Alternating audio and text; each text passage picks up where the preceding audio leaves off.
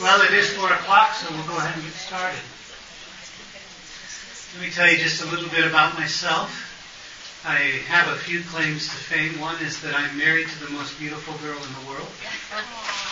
I have been for 29 years. Uh, I was born in Hollywood, California. Didn't last there very long. I guess I'm not entertaining enough. Um, something else that's important to know about me. Uh, I am the daughter of a, I am, I am the father of a dis- disabled daughter. Uh, about four years ago, my daughter was uh, in class at school, and a guy came into the classroom with a gun in a backpack. The gun was loaded and the safety was off. And he set the backpack on the floor and the gun discharged. And the bullet lodged in my daughter's spine at T9 and 10, and she's paralyzed from the waist down. Uh, I work with a, a network of about 280 organizations doing a ministry called Community Health Evangelism in about 93 countries. And one of the things that I purposed after that injury was that we needed to mainstream disability in our community development programs. So there are a couple of people here today that are helping do that, Terry Graham and Diana Mood with Global Transformation Network. Uh, I have a number of friends here. I'm not sure why they here. They're here because they've heard this all before.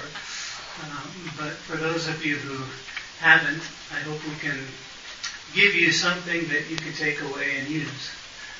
Uh, the title of the seminar is a worldwide uh, survey of worldwide holistic practices. Um, and I guess the reason I qualify to teach this is because I've traveled quite a bit around the world and seen a number of holistic ministries, and so that's why they gave this topic to me. I want to begin with my own definition of holistic, and this is not scientific, as you can see. I think that to be holistic is to be uh, completely obedient to everything that Jesus commanded. I grew up in a, in a church tradition uh, that, because of a fight in the last century, had an aversion to social action. And evangelism was the mission of the church, and it was all about proclaiming the forgiveness of sins. I went to the mission field as a church planting missionary.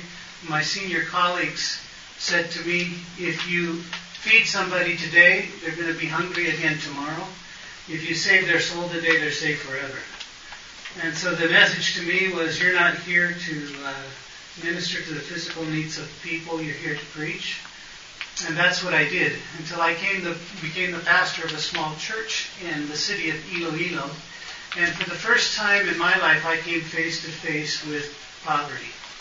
There were people in the church who struggled to have enough food to eat from day to day, uh, who their children would die from uh, from simple things uh, unnecessarily. It seemed to me uh, they couldn't keep their kids in school, and in middle class America, I had never seen uh, that before, and I don't know how a person like me could go through, could spend my whole life having quiet times and go to Bible college for four years, to seminary for three years, uh, become pastor of a church and preach for three years, go to the mission field and plant a church, and not see in the scripture God's heart for the poor.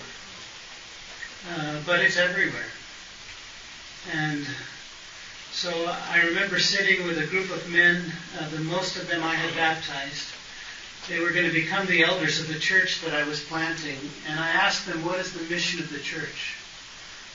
And uh, they said to me, the mission of the church would be to love God and love your neighbor. And I said, no, the mission of the church is to save souls, and saved souls love God and love their neighbor. Well, uh, I won the argument, but they won the war. And the churches that I planted as a church planter uh, were on the margins of community. Uh, I felt like I was running around the outside of the community yelling about the forgiveness of sins. And some people would hear me and they would come and join me, and then they were hated by the community just like I was. And from the perspective of the community, the only thing that I brought was a theological argument. And I came to realize that unless we bring both the truth and the touch of Jesus, unless we're willing to minister in word and deed, unless we're willing to stop asking which command is most important and ask the question, how do we obey everything that Jesus commanded? We're going to remain on the margins. But God, God doesn't intend that for His church. God intends for His church to be the agent of transformation in communities. He said of His people, You are the salt of the earth. You are the light of the world. And so I've been on a journey. The journey for me was simple. I was part of a tradition that separated evangelism and social action, two things that belong together. And the question for me was how do I bring them back together in my ministry practice? And I could tell you that journey too, but then we wouldn't get to other things that I think are important. But uh, uh, another way of thinking about holistic ministry is to think about ministry to the whole person. Uh, the scriptures say about Jesus that he grew in wisdom and stature. Am I not talking loud enough? No, this projects into the uh, recording. Oh, so I'm not being recorded. You're, you're doing fine. I'm doing fine. You're going to do better. I'm going to do better. and I can just go in a pocket or in a belt loop. Okay, I got I got so many things in pockets and on belt loops here. Well, okay. Now I work out in villages. We sit around in a circle and we draw things on the ground. You know? So these microphones and things they make me really uncomfortable. Am I doing all right? Yes. Okay, I'm doing all right. Good. Sorry. Uh, the scriptures say about Jesus that uh, he grew in wisdom and stature and in favor with God and man. He, uh, he grew mentally, he grew physically, he grew socially, and he grew spiritually. And another way of looking at holistic ministry uh, is it is ministry to the whole person and to the whole community. Um, and that means that our ministries need to be integrated. We can't be siloed and focused on single issues, but we need to work in a multi-sectoral way, uh, thinking about uh, micro business and business and uh, agriculture and health and social addictions and all of these uh, all of these things together. In the same way that we are whole people and we can't separate the spiritual from the emotional or from the social, uh, problems tend to be complex. I heard about a study that was done in China where 60% of the abject poor in this area that was studied, 60% of the uh, income of the abject poor was used to buy medications for diseases that were preventable. And so if you're thinking about um, how do you help people like that, you might say, well, they don't have enough income. And so you decide to go and do a micro enterprise program with them, uh, set up some finance, and give them a small loan. And their child gets sick, and they spend the money you loaned them as capital for their business on their child, and now they're in a worse situation than they were before you came because they owe you money and they still don't have a business. And so, uh, when we talk about holistic ministry, we need to think about multisectoral. We need to think uh, um, about ministering to the whole person and the whole community. Now, that may not be a scientific definition, but I, w- I wanted to put that out to you because I want you to know where I'm coming from when I talk about holistic ministry and holistic ministry practice. There are different ways of working with communities and ways of working with people. Uh, there's a book out by Dr. Brian uh, Fikkert called When Helping Hurts. How many of you have read that? If you haven't read that, you need to read that. Uh, it's available over here. I'll sell it to you for $14. Um, that's our revenue plan. That keeps me traveling so I can keep teaching. But um, great book. Uh, and he has a much more detailed uh, description of the kinds of action that we can take in a community when we uh, go to serve. Uh, but I'll simplify it for the purposes of this seminar into uh, three kinds of action. We'll call them relief and betterment and development. And I think the important thing to understand is that if you do relief, when it's development that's needed, you create dependencies and you reinforce a mindset of poverty. You do harm. When you do development and it's relief that's needed, people die in the flood. Right? And so we need to know what is the appropriate response to the situation that we're dealing with in, in order to, um, to effectively help people and not do harm. So, uh, talking about three ways of responding um, relief is done when there's a disaster, there's a crisis, um, there's an emergency, it's a life threatening situation.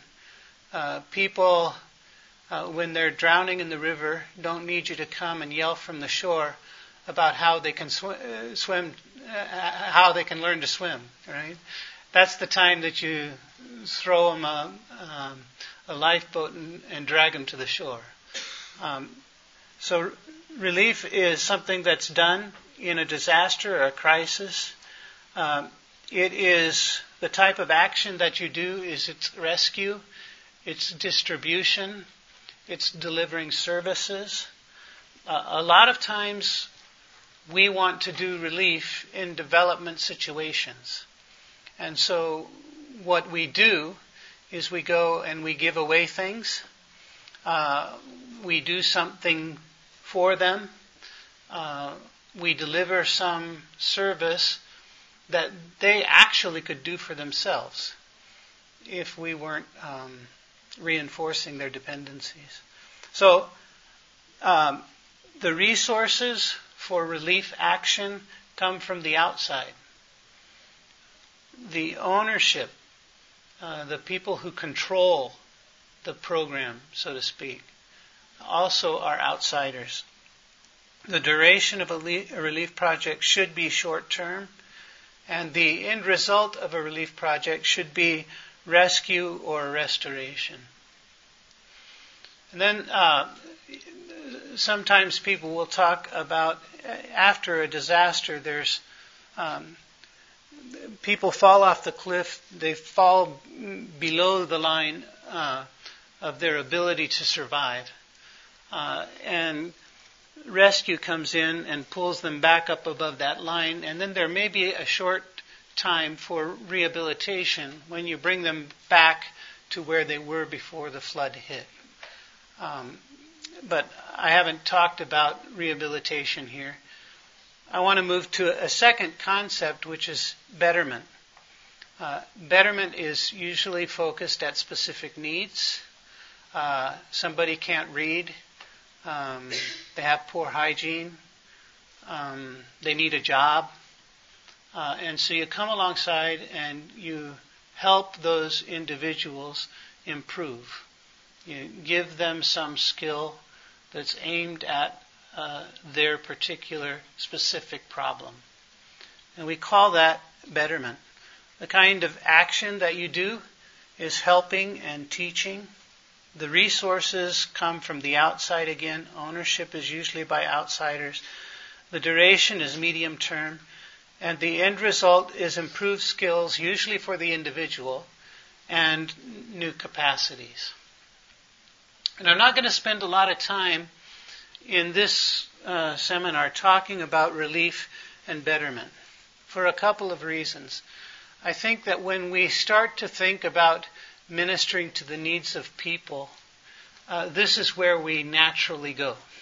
This is where we want to begin. Okay, I'm gonna I'm gonna go over there and I'm gonna do something for them.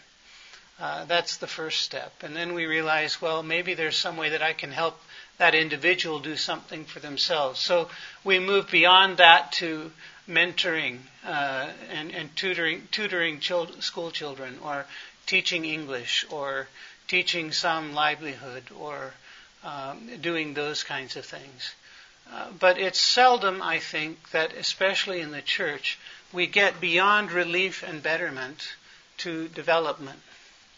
And that's really where I want to focus today.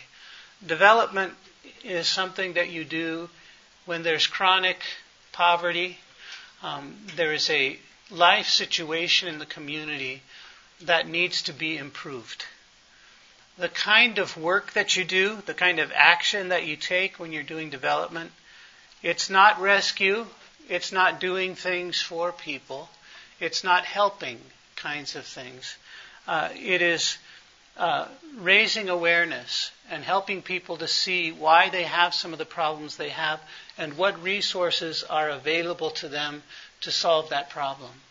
Uh, it is mobilizing people to work together uh, against their problem. It is organizing and it is training. So it's a whole different type of action that you take in a community when you're working on a development uh, track. Um, the resources for development, uh, we say you want to maximize the use of local resources. And there are a number of reasons for that. I'm a church planter, so I, I can tell I, I, can say what I'm about to say and step on my own toes. All right. But when I was when I was sent out to do church planting, uh, I was taught to take the lead, to lead people to Christ, to bring them together, to build a church building with outside money, uh, to begin to disciple some leaders, send them off to seminary, and hopefully somewhere down the road they'll be able to take over what I built. And what I did as a church planter was set up a prototype that could not be multiplied. In fact, it was difficult to sustain because it was built with outside resources. Um, I think that one of the most harmful things we may do uh, for church planting movements is to go into communities with our money and build structures that become the prototype that have to be imitated if you're going to be a successful church planter in that context. And so, in order for there to be progress, the thinking of the people is we have to bring in outside resource. And the reason you want to maximize the use of local resource is because you want to set up prototypes that can be multiplied.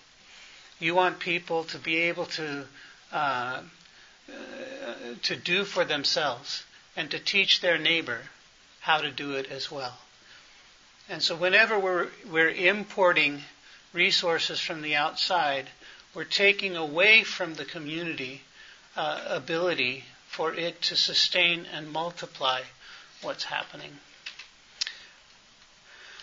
Duration, uh, development is long term. And one of the reasons that people don't get real excited about community health evangelism right out the chute is because we tell them that you're going to have to spend three to five years in a community. But the truth is that development is human development. Um, it's not about technologies and um, um, and things and stuff. Uh, it's about people developing capacities, um, changing their worldview and their mindset, um, seeing resources that are available to them and working together in new ways to achieve what they couldn't achieve before. It's about it's about human development. And that takes time. You don't develop people overnight. Do you want to know why we've spent billions and billions of dollars uh, from the West on poverty alleviation and disease prevention programs and we've failed to alleviate poverty. It's because we have worked from a model which I call the old professionalism.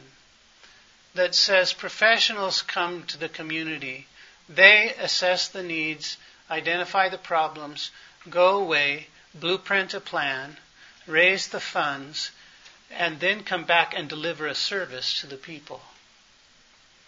So if I'm, um, if I am inside the village and I'm holding this problem, and the first thing that happens when you come to me is I throw the problem to you. Now you're holding it. So who's going to think about that problem now? You are. Whose resources are going to be used to solve the problem? Yours. Right? Who's going to grow and develop in their understanding? You are. What happens to them? What happens to me? I threw the problem to you. I become passive. So rather than being an active participant in my own development process, I'm waiting for you to deliver a service.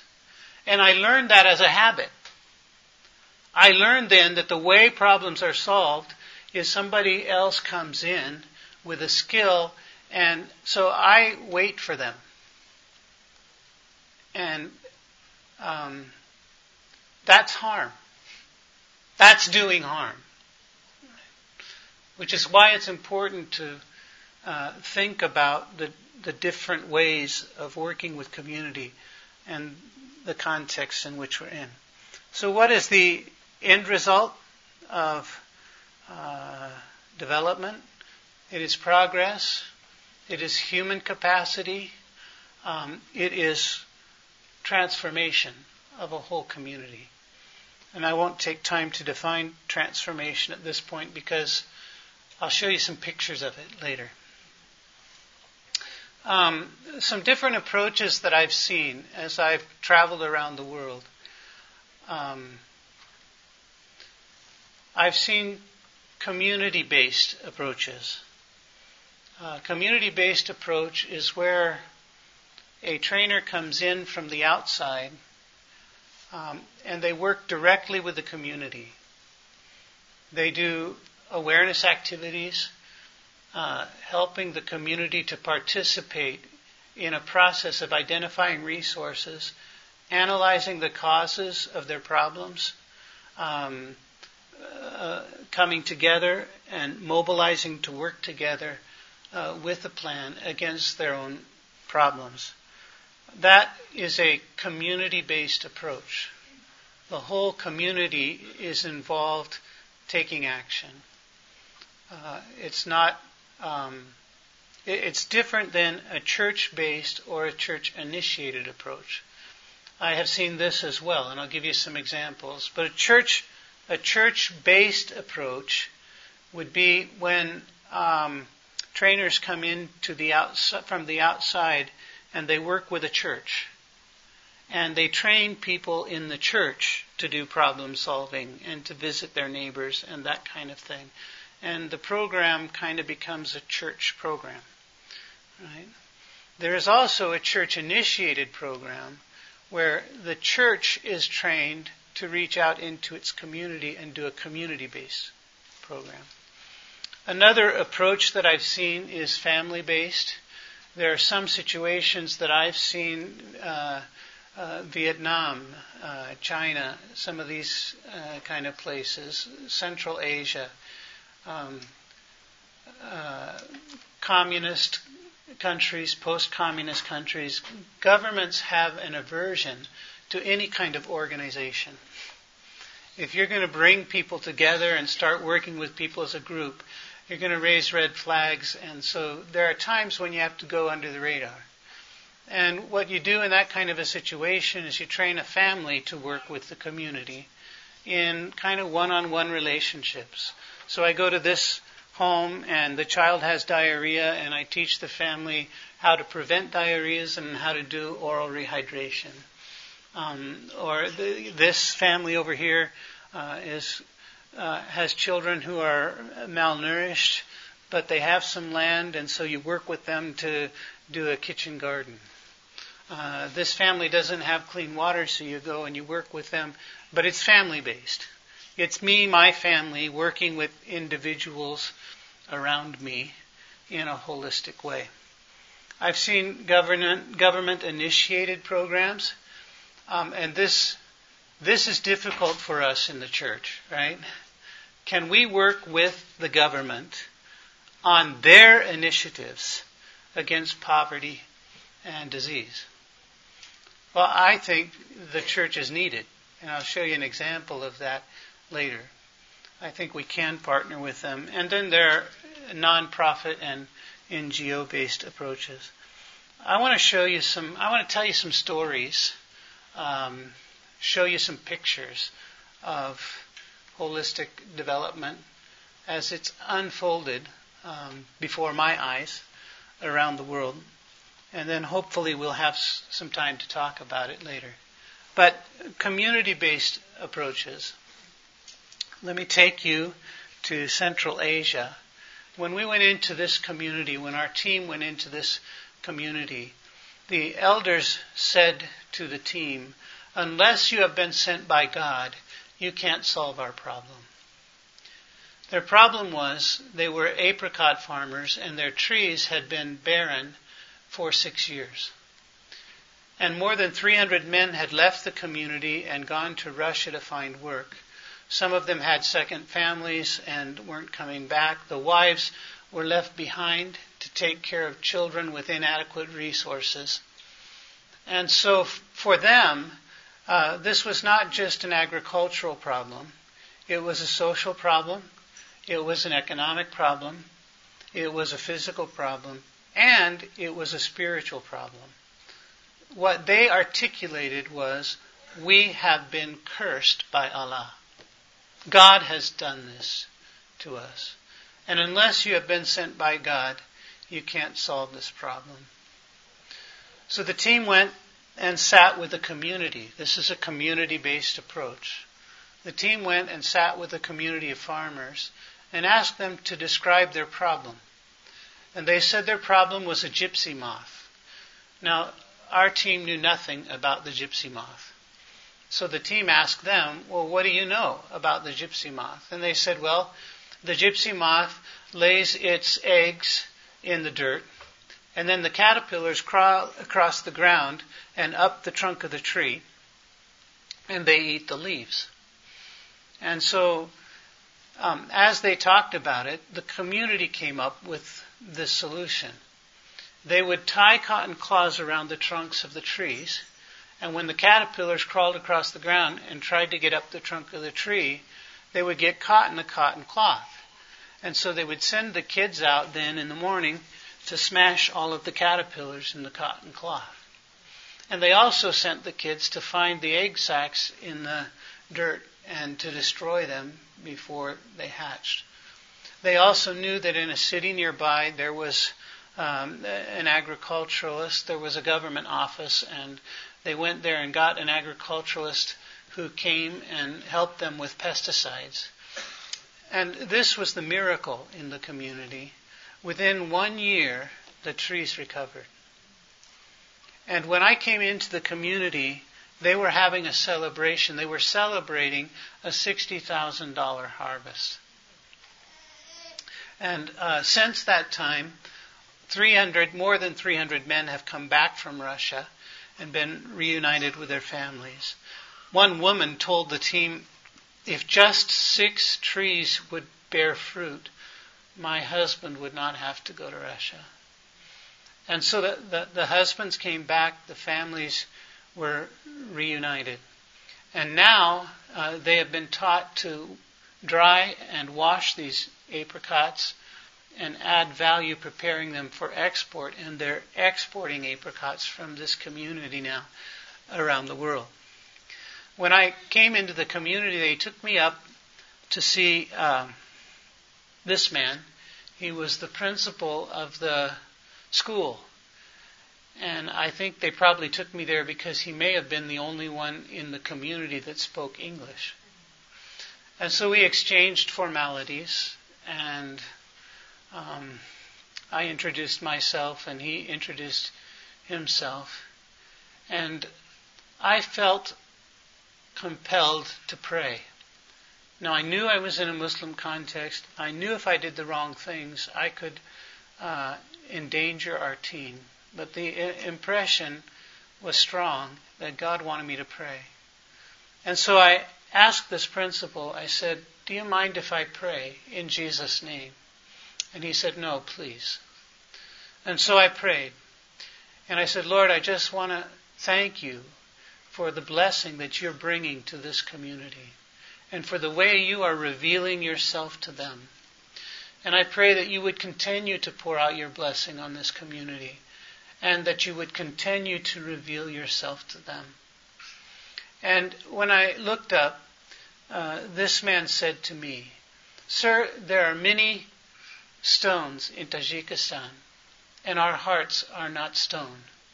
There are many rivers in Tajikistan, and our hearts flow like rivers with love for you. In the room, there were a couple of ladies who had been trained in perinatal care, and the woman who wrote the material is here with us. Charlene, why don't you stand up? Um, but these were these were women who had been trained to go into the homes and work with pregnant mothers and help them have a, a healthy pregnancy and a healthy delivery and know how to breastfeed afterwards and all those kind of things, which I, as a man, shouldn't get involved with, right? but I, I, I walked out. I walked out of the school, and one of these ladies did something that was completely counterculture. It was, it, in a cultural context, it was unthinkable. She came over to me and she grabbed me and she looked me in the eyes and she started to shake like this. And she said, Sir, I just want you to know we serve the same God. And I don't know if she had come to faith in Christ or not. Uh, but I do know that the door was open uh, for Christ to be proclaimed in this community. See, I had been choosing which command to obey. Um, and I had been failing to bring both the truth and the touch of Jesus. Let them see, uh, let them see His love and His mind. But they need that. And w- when we put those things together, the bird can fly. Those are two wings of the same bird. And that's what was happening in this community. I want to tell you about another community-based program. This is in the Philippines. Anybody here been to the Philippines? All right. Uh, this is in the west central portion of the Philippines on the island of Panay. Um, do you do you do you speak a Philippine language? I, am half. Oh, you're half. Oh, do you what do you know what your parent where your parent came from? Your he speaks Ilonggo. Oh, kaibalo ako mag-Ilonggo. Kaibalo ka mag-Ilonggo? No, okay. I um, I speak the language um, that's spoken in this community in Iloilo. I had heard about some wonderful things that were happening there. Um, I had heard that uh, the mayor had been elected as the outstanding mayor of the Philippines for three consecutive terms. Uh, that this this community uh, in the Philippines they have what they call a they used to have what they call a clean and green competition, and they got communities com- competing with each other uh, to win an award from the national government for community health initiatives, and there were certain standards that they they had to meet and criteria by which they were judged. And this community had been in the top 10 of the country uh, and had won in their state, their province, so many times that the other uh, municipalities asked them to drop out of the competition so somebody else could win. As I'm, uh, and what happened in this community, there was a mayor. His name was Mayor Palabrica. He was a believer, and he came to our CHE team and he said to them, uh, "Would you come and train uh, train our government people to implement your program in the community?" And so as I came into this community along the road, there are signs. It's not advertising beer and Pepsi and, you know, it's this way to Bingawan, but Jesus is the only way to heaven. The only, the only leader worth following is the one who's following Christ. And then when you got to the entrance of the community, there was this sign that said, Welcome to Bingawan, Iloilo, a Christian community. Uh, that sign is now a cement monument in front of their community. Um, I had heard rumors that there was a jail in this community, but no prisoners. And I thought that was too good to be true. I thought it had to be a fabrication. And so I went in with my skepticism and I asked Mayor Palabrica if he would take me to see the jail. So he took me over to the jail, and these two jailers were standing outside. They opened the door, and inside the jail there was a table with a flower vase in the middle and a Bible on either side. And uh, there was a television in the corner. And one of them joked with me and said, We even put a television in here and we can't get anybody to come inside. So I turned to the mayor and I said, Come on. There had been six gambling rings driven out of town. And this was not a very large town.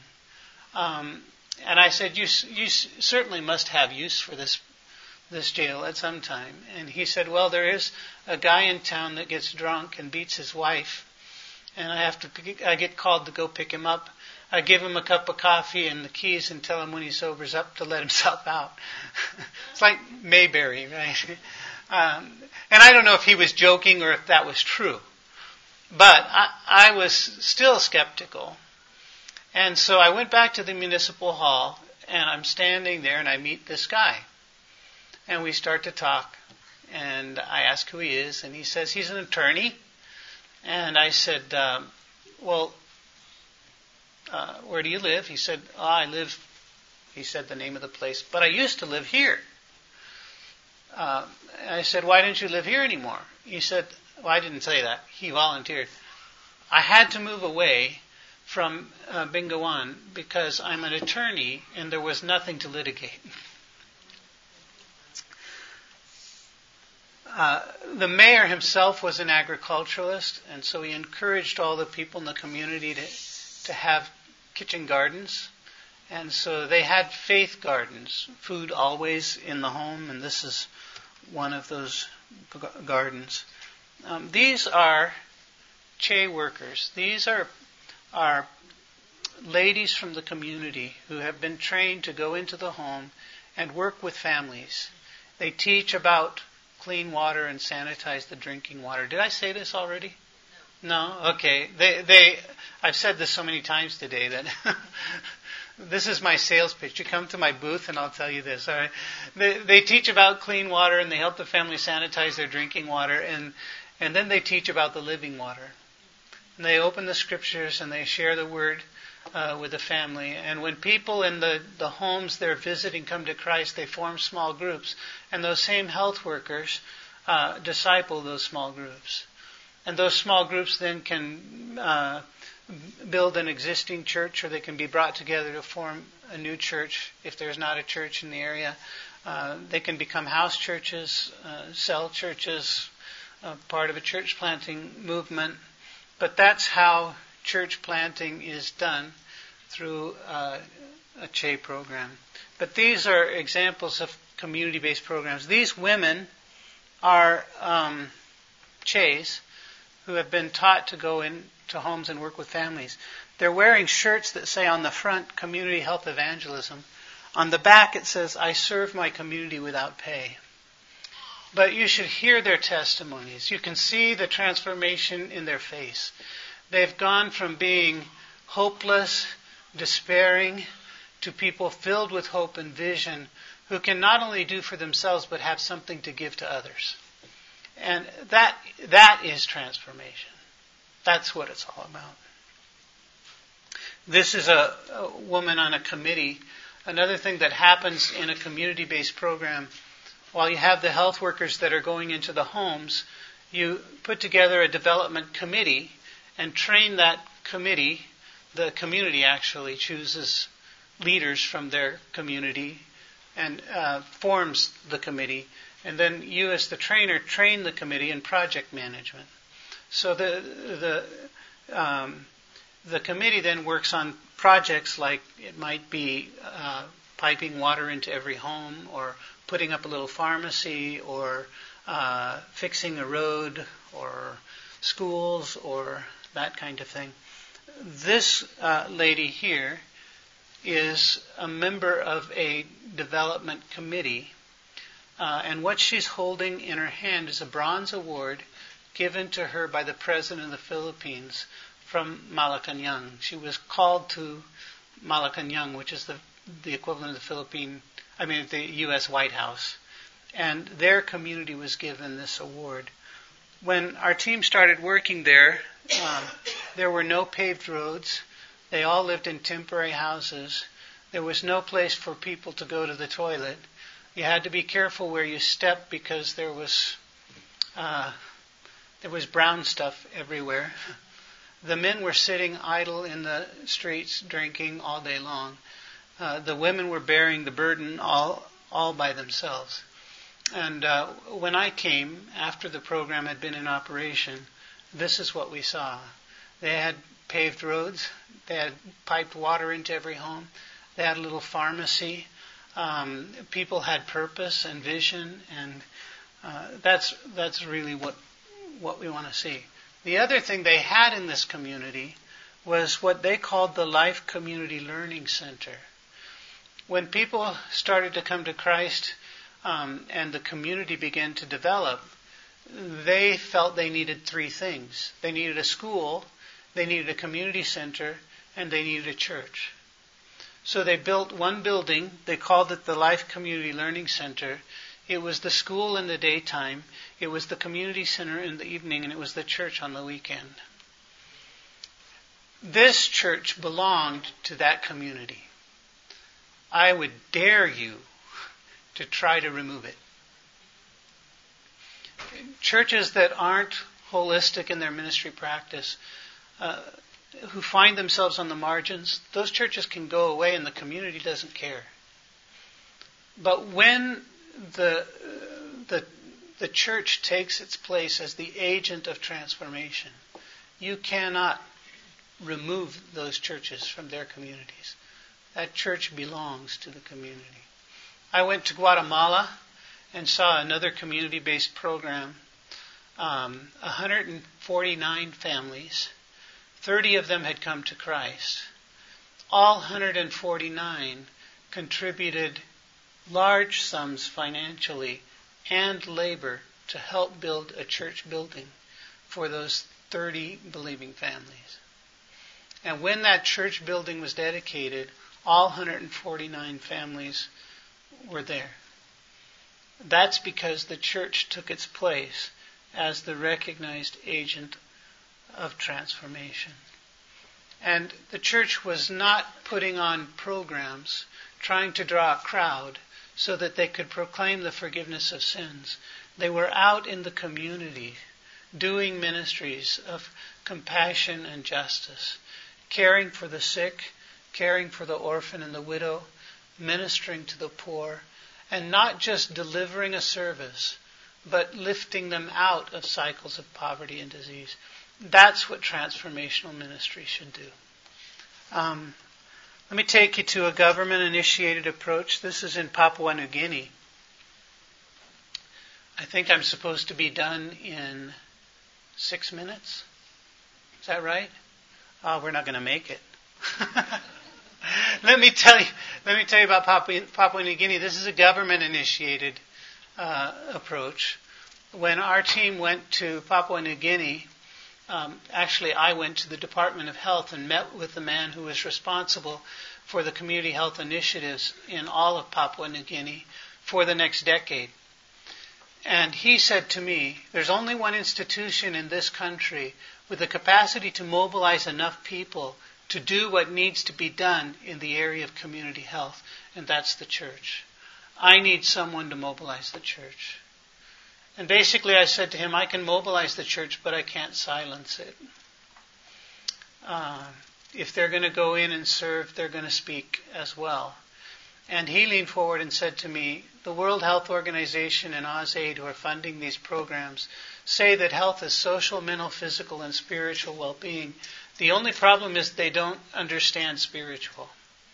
As far as I'm concerned, spiritual is Christian. And he gave us permission to work with district health offices across the country, identify Christian workers, and train them to go into the communities and train the church in the area of community health. With, within a couple of years, we were in more than 300 communities in Papua New Guinea, and the government was saying that our program was the only thing that was working. It was, it, it was government initiated, but the church was partnering with the government in their own community health initiatives. Um, and when I went, uh, these are some of the things that I saw. Village after village. In fact, the, the training team in this area came to me and said, people are imitating what we're doing all over the mountainside and we haven't even been to their village. Should I tell them to stop? But uh, these are latrines. In the eastern highlands, in the district of Lufa, when our team began work there, I was with the district health officer, and he said, We have been trying for 30 years to get people in this area to use latrines, uh, and only 3% of the population uses them. I said, Why? He said, Because traditional belief here says that evil spirits inhabit human waste and hide in dark corners. If you build a latrine, you're building a spirit house that nobody wants to go into. The government was failing in their initiative because the problem was spiritual. And a year later, I came back and I saw these latrines everywhere. And not only did they build latrines, but they had pathways to them, decorated pathways to them. I went to Bible college and seminary and I was taught church planting and I was taught the indicators of spiritual growth. The indicators of spiritual growth, people are reading their Bible, they're going to church, um, they're witnessing, um, they're praying. Um, nobody ever told me that a latrine would be an indicator of spiritual growth. But that's exactly what this was. And you know what? You'll never see this unless your ministries are integrated. If you're working on one side or the other, you'll never see this response. We have to integrate our programs. So, um, I was taken to another place in the Eastern Highlands. In this district, there were 26 villages. They had been warring for 16 years. The school was shut down. And um, no child had been educated in this district in 16 years. Our team came in and began to work with them. I came back a year later, and this is what I saw. Now, what this is, is a footpath between two villages that previously had been warring. And not only did they straighten out this footpath, they went down to the river and they brought up rocks and they, uh, they built retaining walls and they decorated the pathway. Nobody in all of my Bible college and seminary education ever told me that a footpath would be an indicator of spiritual growth. But that's exactly what it was. They took me out into uh, an open field at the end of this visit, and people from the different villages had gathered there. There were a couple of tribal chiefs. Uh, the one in the G string there made a presentation to me. He held up the bow and arrows that you see there. And he said, uh, Our forefathers gave us these weapons and taught us to use them. Then he took one of the arrows and he said, This is the kind of arrow that we used to kill pigs. And he put it back. Then he took out another one. He said, This is the kind that we use to kill people, to kill each other. He put it back and he handed the whole thing to me. It's on my wall in my office. And he said to me, I want to give these to you because you have come here and you've taught us a different way of life. You've taught us to live at peace with one another. For eight years, there's been peace in that valley. and children are being educated again. That's the impact that can be had when our ministries are integrated. I want to share just some. I could take you to India and tell you some stories there, and we don't have time. Uh, we never have time. That's the problem with America. We all have watches, but we don't have time. Um, what happened here? I got this in here twice. There we go. Um, some of the principles, I think, operating principles, uh, that make for successful, holistic ministry, as I have seen it around the world. There is community ownership. Um, the, the, people, uh, uh, the, the people themselves see what is being done as their work. They have taken initiative. They're no longer passive recipients, but they're active participants in their own development process. Uh, they're using local resources and appropriate uh, technologies. Another principle, I think, is multiplication. They are sharing knowledge. They're using transferable concepts. Um, programs or ideas are multiplying, and they're using local resources. Another common factor in successful holistic ministries um, is that they are development focused. Uh, it's not about just delivering a service. It's about building the capacity of people, empowering them to do for themselves. Um, there is integration. Uh, it, it's not. It's not just dealing with a single issue. It's working with the community wherever they are. If it's schools they need, if it's peace and reconciliation, um, you know, whatever the issue is in the community, if it's latrines, uh, our programs are integrated. And participatory learning. What I have just done for the last 50 minutes will produce nothing in terms of development. Maybe it will give you some ideas, but people tend to act on their own ideas. And what we need to do is engage them in a process of analysis. Let them participate in analyzing problems and creating solutions. And then you're going to see the kind of transformation that was visualized for you. So that's it. We're done. Thank you for coming. Now.